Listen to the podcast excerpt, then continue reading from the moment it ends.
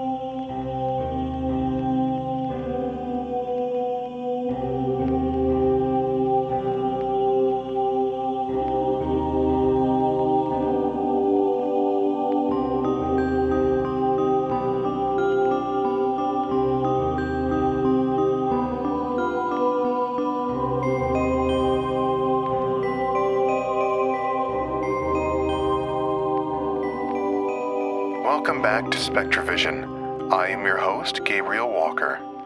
Today I have two horror stories for you from some of my favorite horror authors. They are H.P. Lovecraft and Edgar Allan Poe, two authors from about the same time frame, but varied wildly in their style.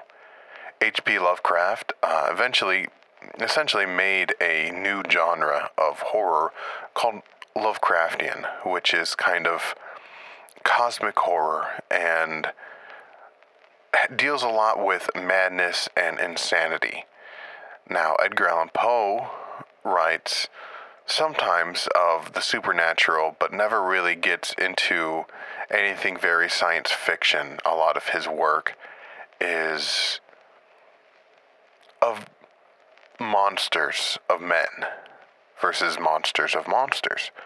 So we'll start with Edgar Allan Poe today with A Telltale Heart, narrated by myself. Drew, nervous? Very, very dreadfully nervous. I had been and am, but why will you say that I am mad? The disease had sharpened my senses, not destroyed, not dulled them. Above all, was the sense of hearing acute. I heard all things in the heaven and in the earth. I heard many things in hell. How then am I mad? Hearken and observe how healthily, how calmly I can tell you my whole story. It is impossible to say how first the idea entered my brain, but once conceived, it haunted me day and night. Ob- object there were none, passion there was none. I loved the old man. He had never wronged me. He had never given me insult. For his gold I had no desire. I think. I think it was his eye. Yes, it was this. He had the eye of a vulture, a pale blue eye with a film over it. Whenever it fell upon me, my blood ran cold. And so by degrees, very gradually, I made up my mind to take the life of the old man, and thus rid myself of that eye forever. Now, this is the point. You fancy me mad. Madmen know nothing. You should have seen me. You should have seen how wisely I proceeded, with what caution, with what foresight, with what dissimulation I went to work. I was never kinder to the old man. Every night, about midnight, I turned the latch of his door and opened it. Oh, so gently. And then, when I had made an opening sufficient for my head, I put a dark lantern, all closed, closed that no light shone out. And then I thrust in my head. Oh, you would have laughed to see how cunningly I thrust it in. I moved it slowly, very, very slowly, so that I might not disturb the old man's sleep. It took me an hour to place my whole head in the opening so far that I could see him as he lay upon his bed. Would a madman be so wise as this? And then, when my head was well in the room, I undid the lantern, cautiously. Oh, so cautiously, cautiously, for the hinges creaked. And I undid it, just so much that a single thin ray fell upon the vulture eye. I did this for seven long nights, every night just at midnight. But I found the eye always closed, so it was impossible f- to do the work. For it was not the old man who vexed me, but his evil eye. And every morning when the day broke, I went boldly into the chamber and spoke courageously to him, calling him by name in a hearty tone, inquiring how he passed the night. So you see, he would have been a very profound old man indeed to suspect that every night, just at twelve, I looked upon him in his sleep. Upon the eighth night, I was more than usually cautious opening the door. A watch's minute hand moves more quickly than mine. Never before that night had I felt the extent of my own powers, of my own sagacity. I could barely contain my feelings of triumph. To think that there I was, opening the door, little by little, and he not even to dream of my secret deeds or thoughts. I fairly chuckled at the idea, and perhaps he heard me, for he moved on the bed suddenly, as if startled. Now you may think that I drew back, but no. His room was black as pitch, with the thick darkness, for the shutters were closed fastened through fear of robbers. And so I knew that he could not see the opening of the door. And I kept pushing it on steadily, steadily. I had my head in and was about to open the lantern when my thumb slipped on the tin fastening and the old man sprang up in bed, crying out, Who's there? I kept quite still and said nothing. For a whole hour I did not move a muscle, and in the meantime I did not hear him lie down. He was still sitting in the bed listening, just as I have done, night after night, hearkening to the death watches in the wall. Presently I heard a slight groan, and I knew it was the groan of mortal terror. It was not a groan of pain or grief. Oh no, it was the low, stifled sound that arises from the bottom of the soul when overcharged with awe. I knew the sound well. Many a night, just at midnight, when all the world slept, it had welled up from my own bosom, deepening with its dreadful echo the terrors that distracted me. I say I knew it well. I knew what the old man felt and pitied him. Although I chuckled at heart, I knew that he had been lying awake ever since the first slight noise, when he had turned in the bed. His fears had ever been growing upon him. He had been trying to fancy them causeless, but could not. He had been saying to himself, It is nothing but the wind in the chimney. It is only a mouse crossing the floor, or it is merely a cricket which has made a single chirp. Yes, he had been trying to comfort himself with these suppositions, but he had found all in vain, all in vain, because death, in approaching him, had stalked with his black shadow before him and enveloped the victim.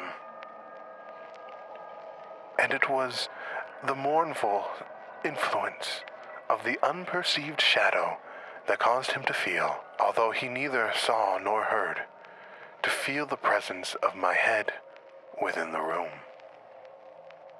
When I had waited a long time, very patiently, without hearing him lie down, I resolved to open a little, a very, very little crevice in the lantern. So I opened it. You cannot imagine how stealthily, stealthily, until at length a simple dim ray, like the thread of a spider, shot from the crevice and fell upon the vulture eye. It was open, wide, wide open, and I grew furious as I gazed upon it.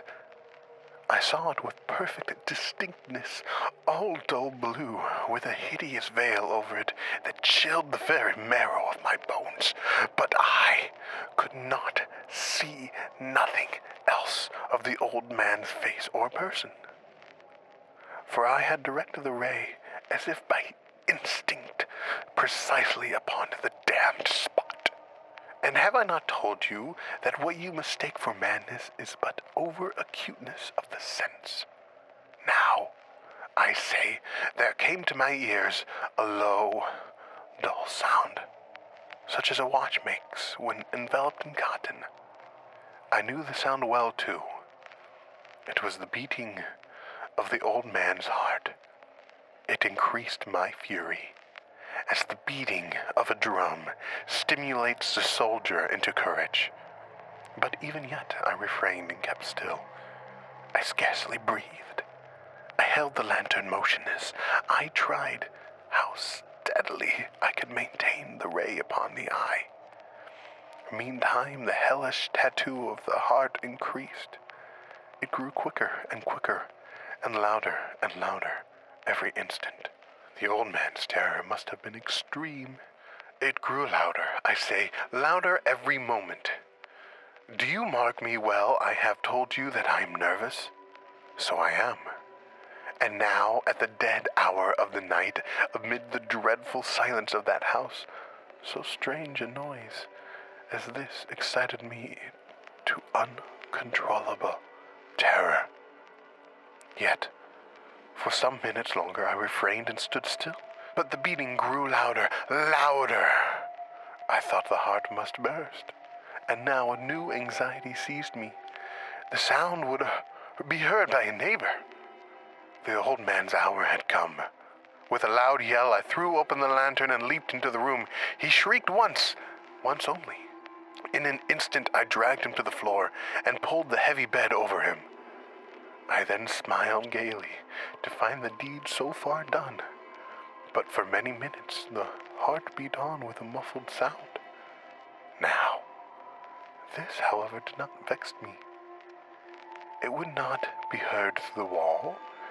At length it ceased. The old man was dead. I removed the bed and examined the corpse. Yes, yes, he was stone, stone dead. I placed my hand upon the heart and held it there many minutes. There was no pulsation. He was stone dead. His eye would trouble me no more. If you still think me mad, you will think so no longer when I describe the wise precautions I took for the concealment of the body. The night waned, and I worked hastily, but in silence.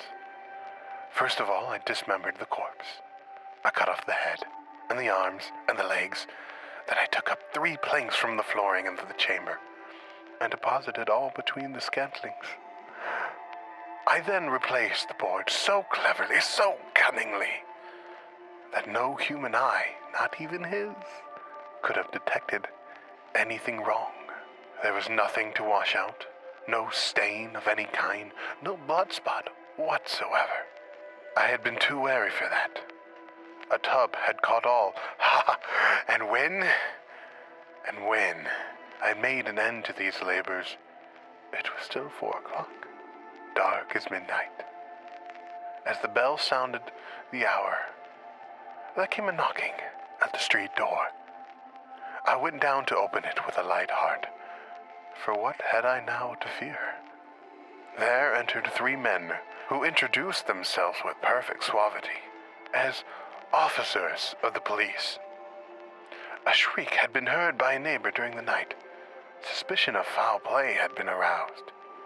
Information had been lodged at the police office, and they, the officers, had been deputed to search the premises. I smiled. For what had I to fear? I bade the gentleman welcome. The shriek, I said, was my own in a dream. The old man I mentioned was absent in the country. I took my visitors all over the house. I bade them search, and search well. I led them at length to his chamber.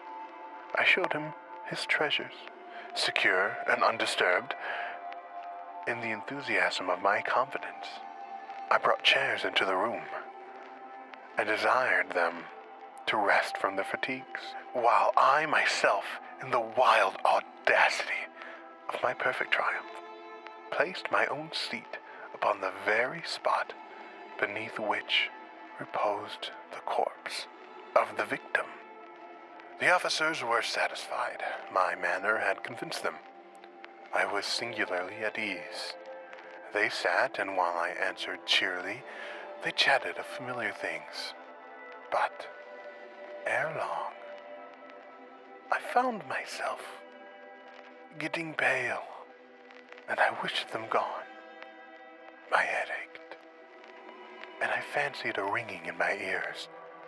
But still they sat and still chatted. The ringing became more distinct. It continued and became more distinct. I talked more freely to get rid of the feeling, but it continued and gained confidence and gained definitiveness until, at length, I found that the noise was not within my ears.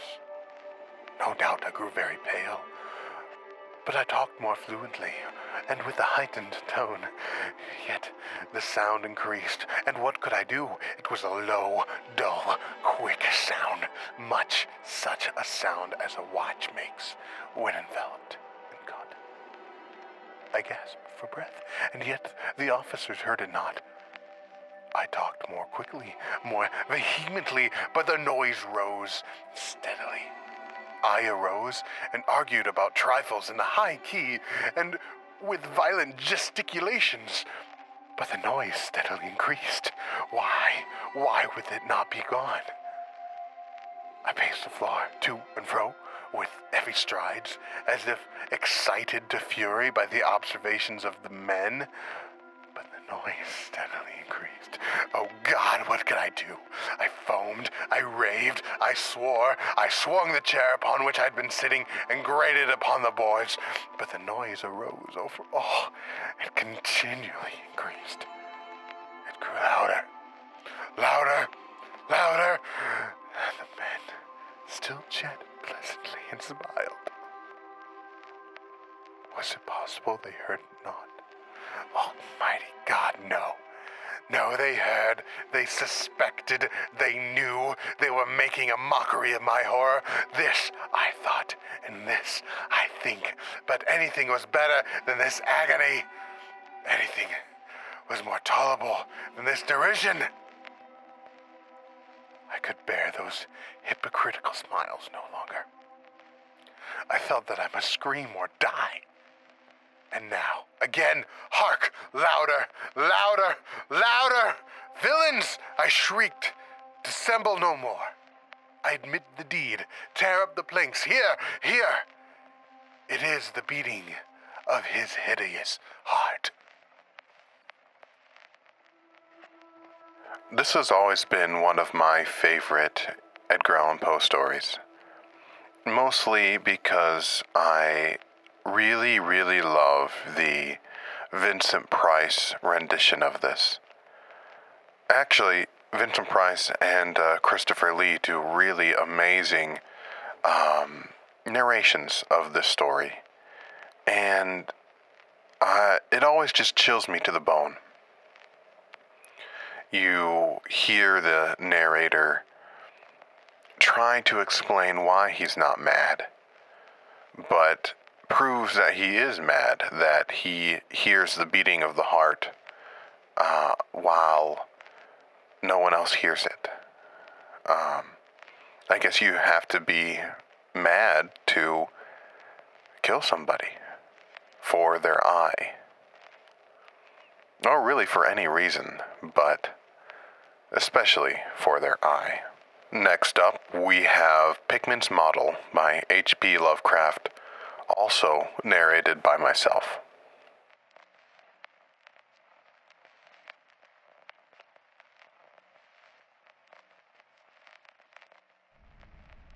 You needn't think I'm crazy, Eliot. Plenty of others have queerer prejudices than this. Why don't you laugh at Oliver's grandfather, who won't ride in a motor? If I don't like that damned subway, it's my own business. And we got here more quickly, anyhow, than in the taxi. We'd have to walk up the hill from Park Street if we'd taken the car. I know I'm more nervous than I was when you saw me last year. But you don't need to hold a clinic over it. There's plenty of reason, God knows, and I fancy I'm lucky to be sane at all. Why the third degree? You didn't use to be so inquisitive. Well, if you must hear it, I don't know why you shouldn't. Maybe you ought to, anyhow, for you kept writing me like a grieved parent when you heard I'd begun to cut the art club. And keep away from Pickman. Now that he's disappeared and I go around to the club once in a while, but my nerves aren't what they were. No, I don't know what's become of Pickman, and I don't like to guess. You might have surmised I had some inside information when I dropped him, and that's why I don't want to think that he's gone. Let the police find what they can. It won't be much, judging from the fact that they don't know yet of the old North End place he hired under the name of Peters. I'm not sure I could find it again myself. Not that I'd ever try, and even in broad daylight. Yes, I do know, or am afraid I know, why he maintained it. I'm coming to that. And I think you'll understand before I'm through why I don't tell the police. They would ask me to guide them. But I couldn't go back there even if I knew the way. There was something there. And now I can't use the subway. Or, and you may as well have your laugh at this too, go into cellars anymore. I think you should have known. I didn't drop Pickman for the same silly reasons that fussy old women like Dr. Reed or Joe Minot or Bosworth did. Morbid art doesn't shock me. And when a man has the genius of Pickman, had I feel it an honor to know him, no matter what direction his work takes. Boston never had a greater painter than Richard Upton Pickman. I said it at first and I say it still, and I never swerved an inch either. When he showed that ghoul feeding, that, you remember, was when Minot cut him.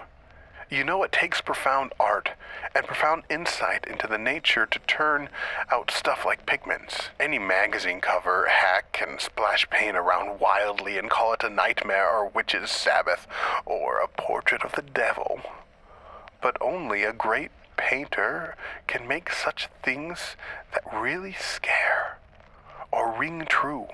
That's because only a real artist knows the actual anatomy of the terrible or the physiology of fear. The exact sort of lines and proportions that connect up with latent instincts or hereditary memories of fright and the proper color contrast and lighting effects to stir the dormant sense of strangeness. I don't have to tell you why a Fuseli brings a shiver while a cheap ghost story frontispiece makes us laugh. There's something those fellows catch beyond life that they're able to make us catch for a second. Doré had it. Sime has it. Angarola of Chicago has it, and Pickman had it, as no man ever had before, or I hope to heaven ever will again. Don't ask me what it is they see. You know, in ordinary art, there is all the difference in the world between the vital, breathing things drawn from nature or the models and the artificial truck that commercial small fry reel off in a bare studio by rule. Well, I should say that the really weird artist has a kind of vision which makes models or or what sums up what amounts to actual scenes from the spectral world he lives in. Anyhow, he manages to turn up results that differ from the pretender's mince pie dreams. In just about the same way, the life painter's results differ from the concoctions of a correspondent school cartoonist. if I had ever seen what Pickman saw, but no. Here, let's have a drink before we get any deeper. Gad, I wouldn't be alive if I'd ever seen what that man, if he was a man, saw. You recall that Pickman's forte was faces. I don't believe anybody since Goya could put so much sheer hell into a set of features or twist of an expression. And before Goya, you might have gone back to the medieval chaps who did the gargoyles and the chimeras of Notre Dame and Mont Saint Michel. They believed all sorts of things, and maybe they saw all sorts of things too, for the Middle Ages had some curious faces.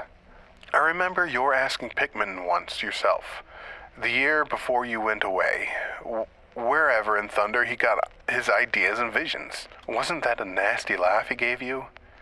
It was partly because of that laugh that Reed dropped him. Reed, you know, had just taken up comparative pathology and was full of pompous, quote, inside stuff about the biological or the evolutionary significance of this or that mental or physical symptom. He said Pickman repelled him more and more every day, and almost frightened him towards the last. That the fellow's features and expressions were slowly developing in a way that he didn't like, in a way that wasn't human. He had a lot to talk about diet, and he said Pickman must be abnormal and eccentric to the last degree. I suppose if you told Reed if you or he had any correspondence over it, that he'd let Pickman's paintings get on his nerves or harrow up his imagination. I know I told him that myself. But keep in mind that I didn't drop Pickman for anything like this. On the contrary, my admiration for him kept growing. For that ghouls feeding was a tremendous achievement. As you know, the club couldn't, wouldn't exhibit it. And the Museum of Fine Arts wouldn't accept it as a gift, and I can add that no one would buy it.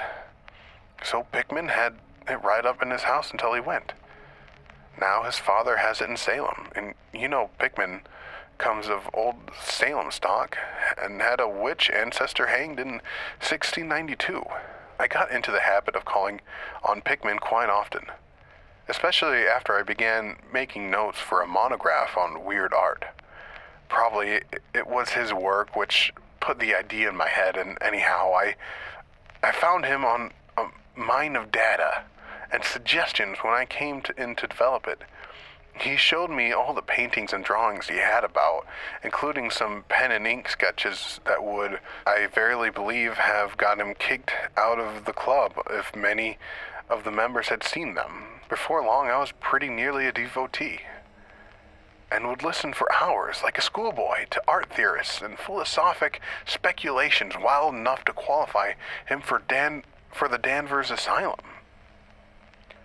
My hero worship, coupled with the fact that people generally were commencing to have less and less to do with him, made him get very confidential with me.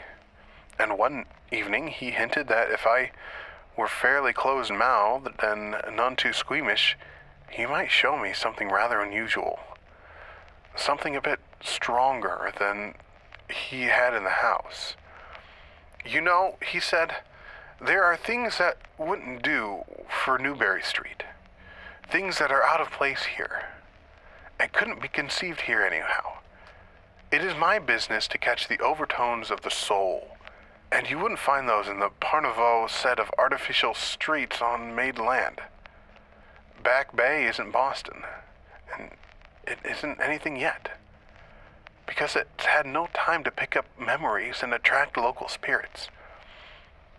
If there were any ghosts here, they're tame ghosts of a salt marsh and a shallow cove. And I want human ghosts. The ghost of beings highly organized enough to have looked on hell and known the meaning of what they saw. He continued, The place for an artist is to live on the north end. If any aesthete were sincere, he'd put up with the slums and for the sake of the mass traditions. God, man, don't you realize that places like that weren't really made but actually grew? Generation after generation lived and felt and died there. And in the days when people weren't afraid to live, feel, and die. Don't you know there was a, mill on Copp's Hill in 1632, and that half the present streets were laid out by 1650? I can show you houses that have stood two centuries and a half more. Houses that have witnessed what it would make a modern house crumble into powder. What do moderns know of life and the forces behind it? You call the Salem witchcraft a delusion, but I'll wage my four times great grandmother could have told you things. They hanged her on Gallows Hill, with Cotton Mather looking scantimoniously on. Mather, damn him, was afraid somebody might succeed in kicking free of this accursed cage of monotony. I wish someone had laid a spell on him, or sucked his blood in the night. I I can show you a house where he lived in. And I can show you another one that he was afraid to enter in the spite of all his fine bold talk. He knew things. He didn't dare put in his stupid magnalia or that puerile wonders of the invisible world. Look here. Do you know the whole North End once had a set of tunnels that kept certain people in touch with each other's houses and the burying ground and the sea? Let them prosecute and persecute the above ground. Things went on every day that they couldn't reach, and voices laughed at night that they couldn't place.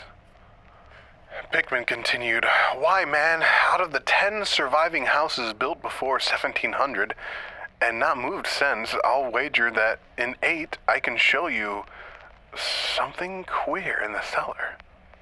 There's hardly a month that you don't read of workmen finding bricked up arches or and wells leading to nowhere in this or that old place as it comes down. You could see one near Henchman Street from the elevated last year there were witches, and what their spell summoned, pirates, and what they brought in from the sea, smugglers, privateers, and I tell you, people knew how to live, and how to enlarge the bounds of life in the old times. This wasn't the only world a bold and wise man could know. Fa! And to think of today in contrast with such pale pink brains that even a club of supposed artists gets shuddered and convulsions if a picture goes beyond the feelings of a Beacon Street tea table. The only saving grace of the present is that it's too damned stupid to question the past very closely. What do maps and records and guidebooks really tell of the North End? I guess I'll guarantee to lead you to 30 or 40 alleys and networks of alleys. And then north of Prince Street that aren't suspected by 10 living beings outside of the foreigners that swarm them. And what do those Dagos know of their meaning? No, Thurber. Those ancient places are dreaming gorgeously and overflowing with wonder and terror, and escapes from the commonplace. And yet there's not a living soul to understand or profit by them. Or rather, there is only one living soul, for I haven't been digging around in the past for nothing. See here, you're interested in this sort of thing. What if I told you I've got another studio up there? Where I can catch the night spirit of antique horror and paint things that I I couldn't even think in, Newbury Street. Naturally, I don't tell those cursed maids at the club, with Reid, damn him, whispering, even as it is, that I'm sort of a monster. Bound down the toboggan of reverse evolution, yes, Thurber, I decided long ago that I must paint terror as well as beauty from life. And so I did some exploring in places where I had reason to know terror lives. I've got a place that I don't believe three living Nordic men besides myself have ever seen, he continued. It isn't so very far from the elevated as distance goes, but it's centuries away as the soul goes. I took it because of the queer old brick well in the cellar. One of the sort I told you about. The shack's almost tumbling down, so no one uh, else would live there, and I'd hate to tell you how little I pay for it. The windows are boarded up, and but I like that. All the better, since I don't want daylight for what I do. I paint in the cellar, where the inspiration is the thickest. But I've got other rooms furnished on the ground floor. A Sicilian owns it, and I've hired it under the name of Peters. He continued, Now, if you're game, I'll take you there tonight. I think you'd enjoy the pictures, for as I said, I've let myself go a bit there. It's no vast tour, and I sometimes do it on foot, for I don't want to attract the attention of a taxi in such a place. We can take the shuttle at the South Station for Battery Street, and after that, the walk isn't much. Well, Eliot, there wasn't much for me to do after that harangue but to keep myself from running instead of walking to the first vacant cab we could sight. We changed to the elevated at South Station and and at about 12 o'clock we had climbed down the steps of Battery Street and struck along the old waterfront past Constitution Wharf. I didn't keep track of the cross streets, and I can't tell you yet which it was we turned up but I know it wasn't Greenough Lane. When we did turn, it was to climb through the deserted length of the oldest and dirtiest alley I've ever seen in my life. With crumbling looking gables, broken small paned windows, and archaic chimneys that stood out half disintegrated against the moonlit sky. I don't believe that there were three houses inside that hadn't been standing in Cotton Mather's time. Certainly, I glimpsed at least two with an overhang, and once I thought I saw a peaked roof line of the almost forgotten pre gambrel type, though antiquarians tell us that are none left in Boston. From that alley, which had a dim light, we turned to the left into an equally silent and still narrower alley, with no light at all and in a minute made what I think was an obtuse angled bend toward, towards the right in the dark.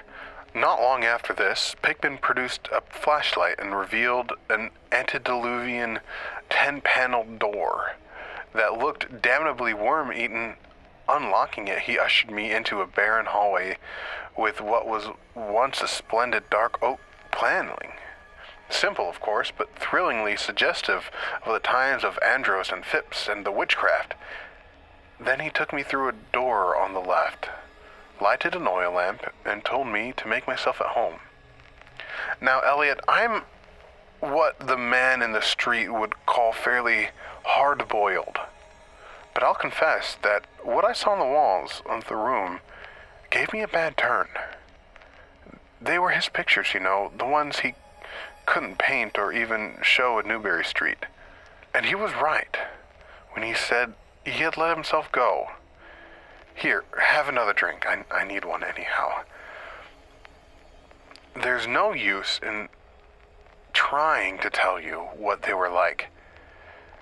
Because the awful, the blasphemous horror, the unbelievable loathsomeness of the moral filter came from the simple touches quite beyond the power of words to classify. There were none of the exotic technique you see in Sidney Sime or and none of the trans-Saturnian landscapes and the lunar fungi that Clark Ashton Smith uses to freeze the blood. The backgrounds were mostly old churchyards, deep woods, cliffs by the sea, brick tunnels, ancient paneled rooms, or, or simple vaults of masonry. Copp's Hill Burying Ground, which could not have been very many blocks away from this very house, was his favorite scene. The madness and monstrosity lay in the figures in the foreground. For Pickman's morbid art was preeminently one of the most demonic portraiture. These figures were seldom completely human, but often approached humanity in a varying degree. Most of the bodies, while roughly bipedal, had a forward slumping and a vaguely canine cast. The texture of the majority of, was a kind of unpleasant rubberiness. Ugh, I can see them now. Their occupations, well, don't ask me to be too precise. They were usually feeding, and I don't know on what. They were sometimes shown in groups in cemeteries or underground passages, and often appeared to be in battle over their prey, or rather, their treasure trove. And what damnable expressiveness Pickman sometimes gave the sightless faces of that carnal booty. Occasionally, the things were shown leaping through the open windows at night or squatting on chests of sleepers, w- worrying at their throats. One cabinet showed a ring of them baying about a hanged witch on Gallows Hill, whose dead face held a close kinship to theirs. But don't get the idea, it was all this hideous business of theme and setting which struck me faint. I'm not a three year old kid, and I'd seen much like this before. It was the faces, Eliot. Those accursed faces. They leered and slavered out of the canvas with the very breath of life. By God, man, I verily believe they were alive. That nauseous wizard had waked the fires of hell in pigment, and his brush had been a nightmare spawning wand. Give me that decanter, Eliot. I need a drink.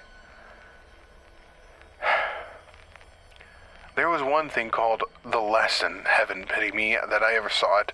Listen, can you can you fancy a squatting circle of nameless dog-like things in a churchyard, teaching a small child how to feed like themselves? The price of a changeling, I suppose, if you know the old myth about weird people that leave their spawn in cradles in exchange for the human babies they steal. Pickman was showing what happens to those stolen babies, how they grow up.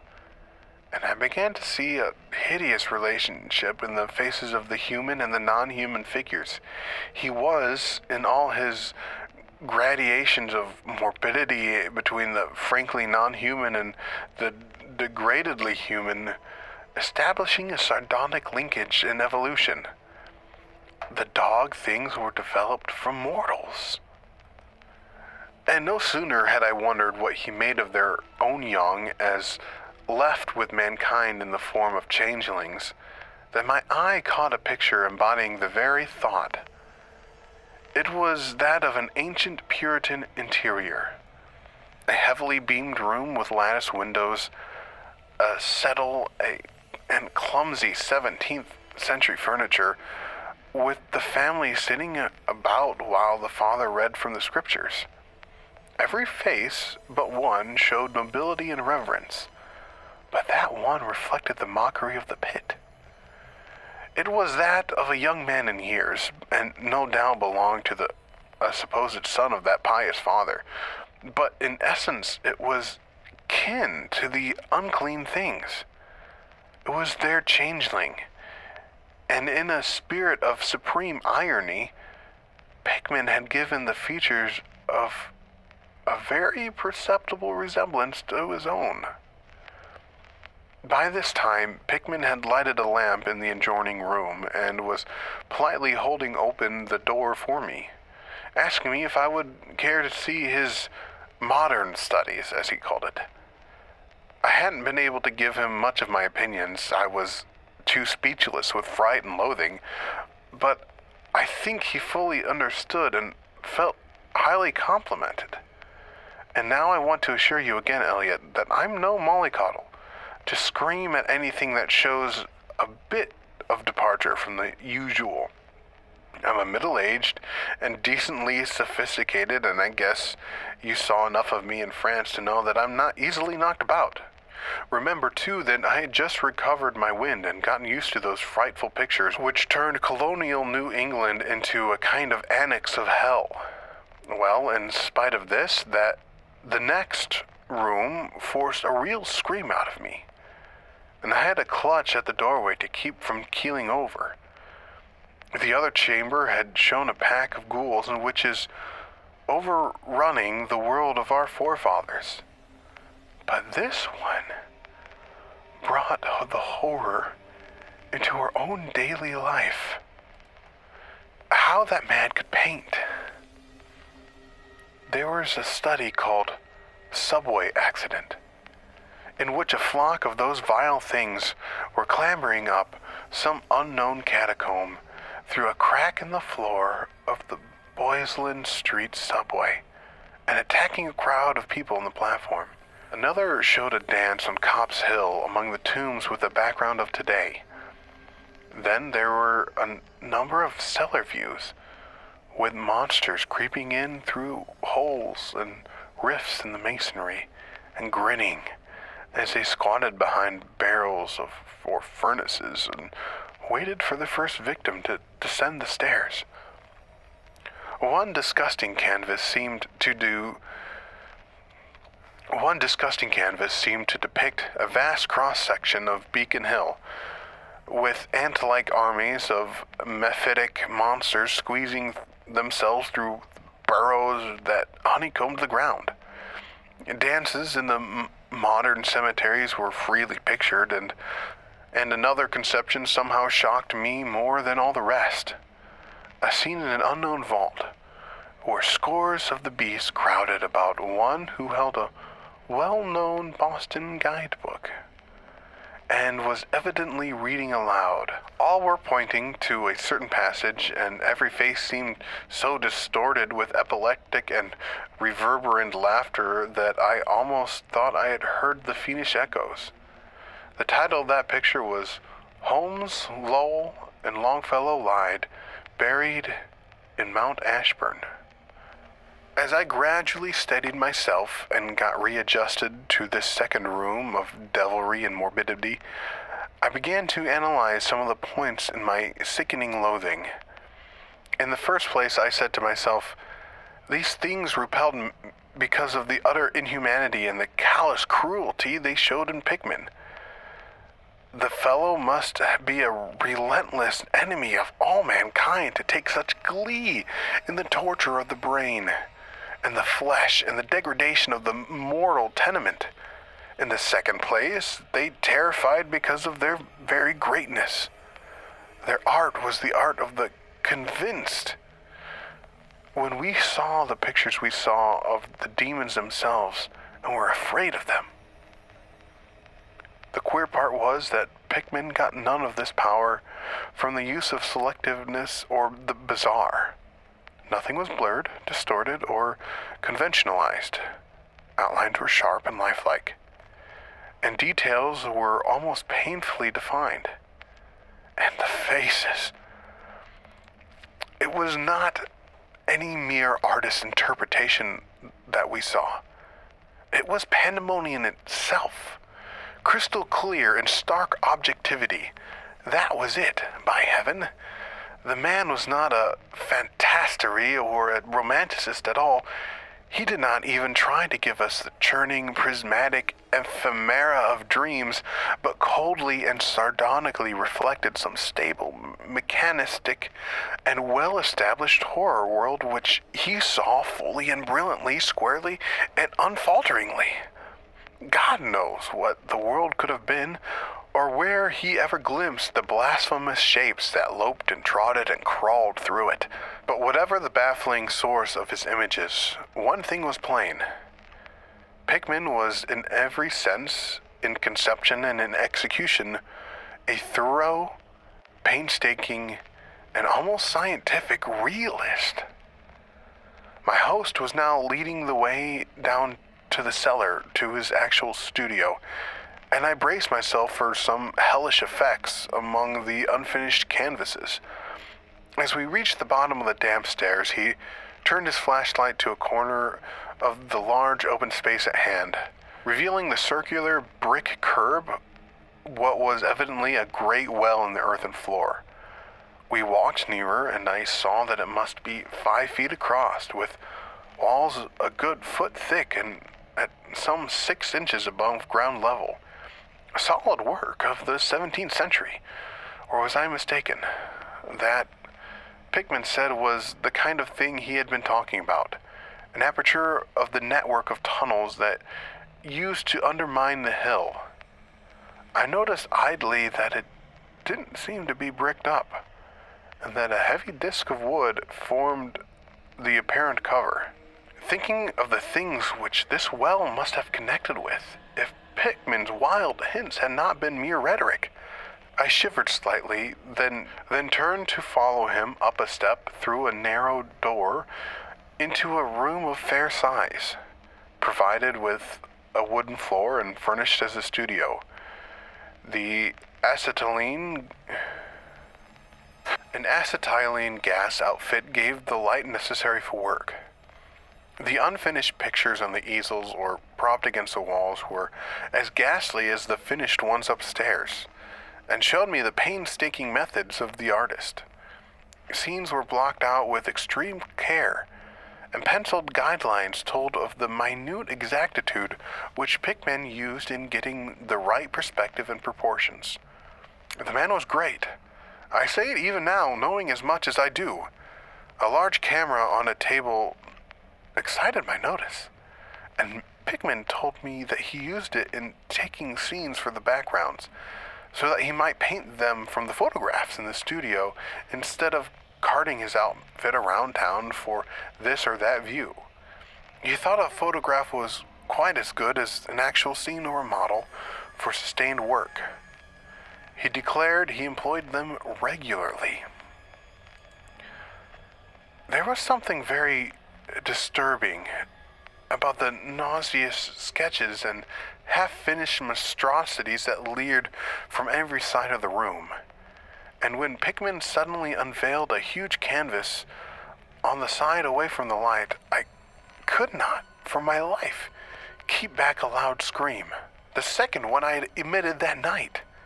It echoed and echoed through the dim vaultings of that ancient and nitrous cellar, and I had to choke back a flood of reaction and that threatened to burst as hysterical laughter. Merciful Creator, Eliot! But I don't know how much was real and how much was feverish fancy.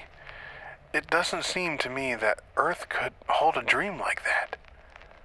It was a colossal and nameless blasphemy with glaring red held in bony claws a thing that had been a man, gnawing at its head as a child nibbles at a stick of candy.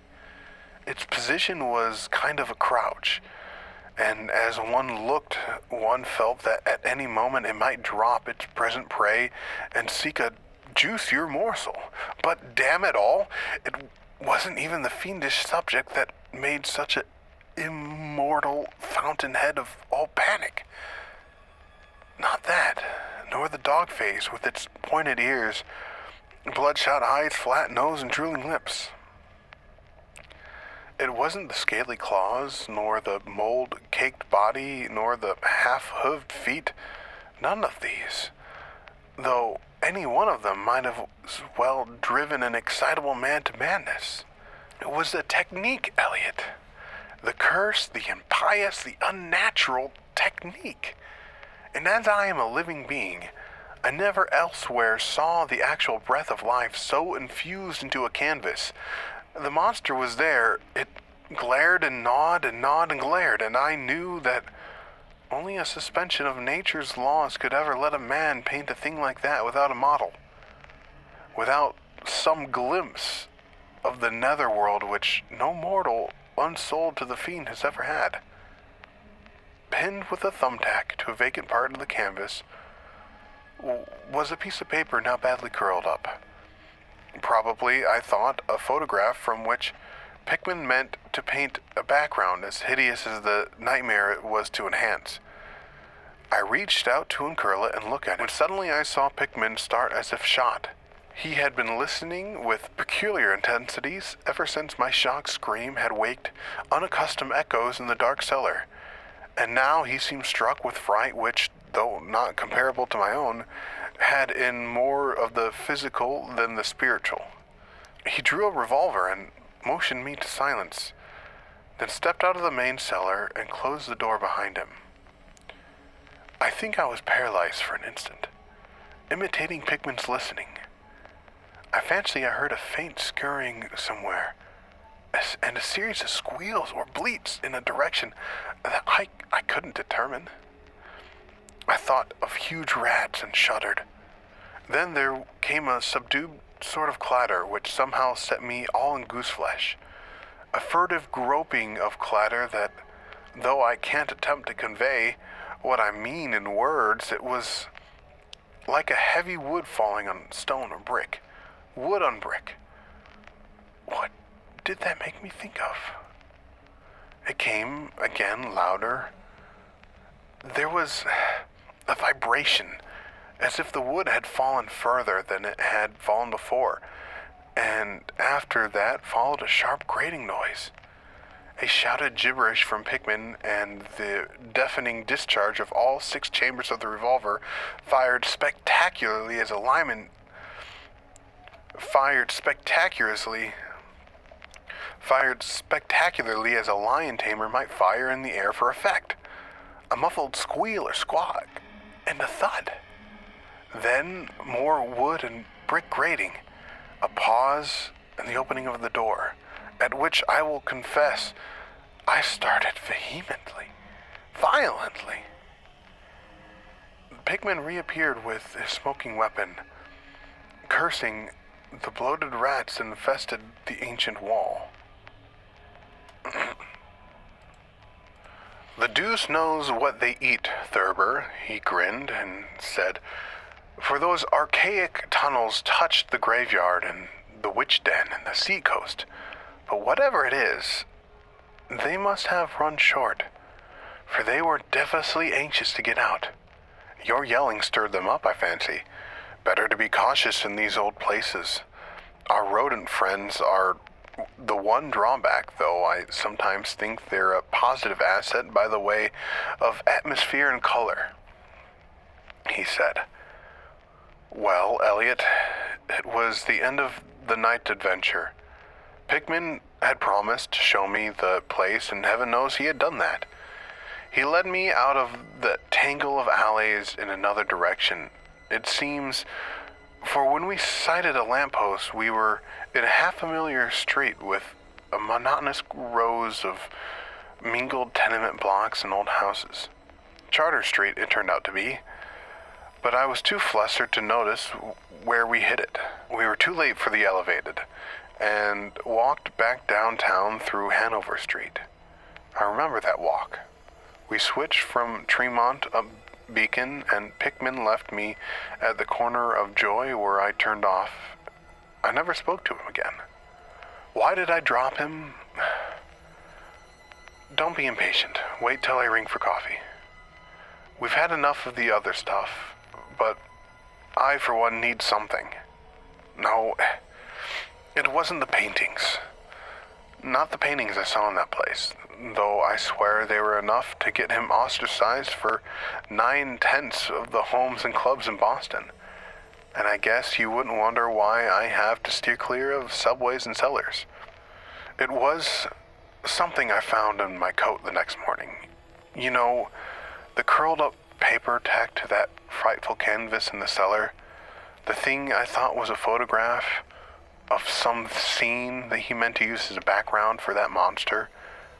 That last scare had come while I was reaching to uncurl it, and it seems I had vacantly crumpled it into my pocket.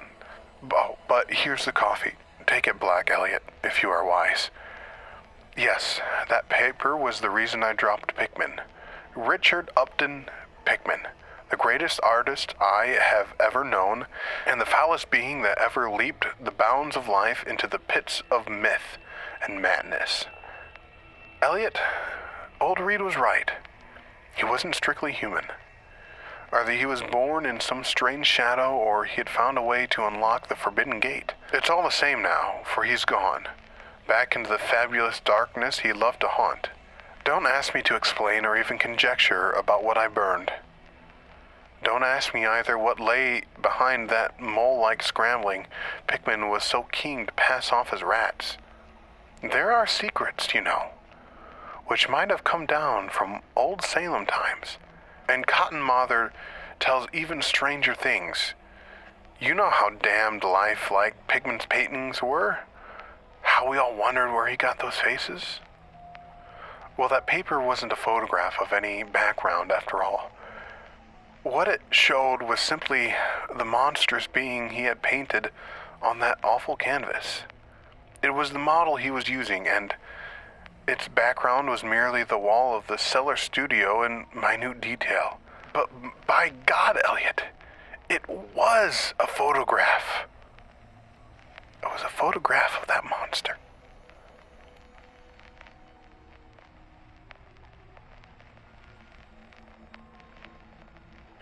Now, this is one of the more, I guess, lighter stories in Lovecraft's repertoire, uh, especially in terms of insanity and the uh, the main character.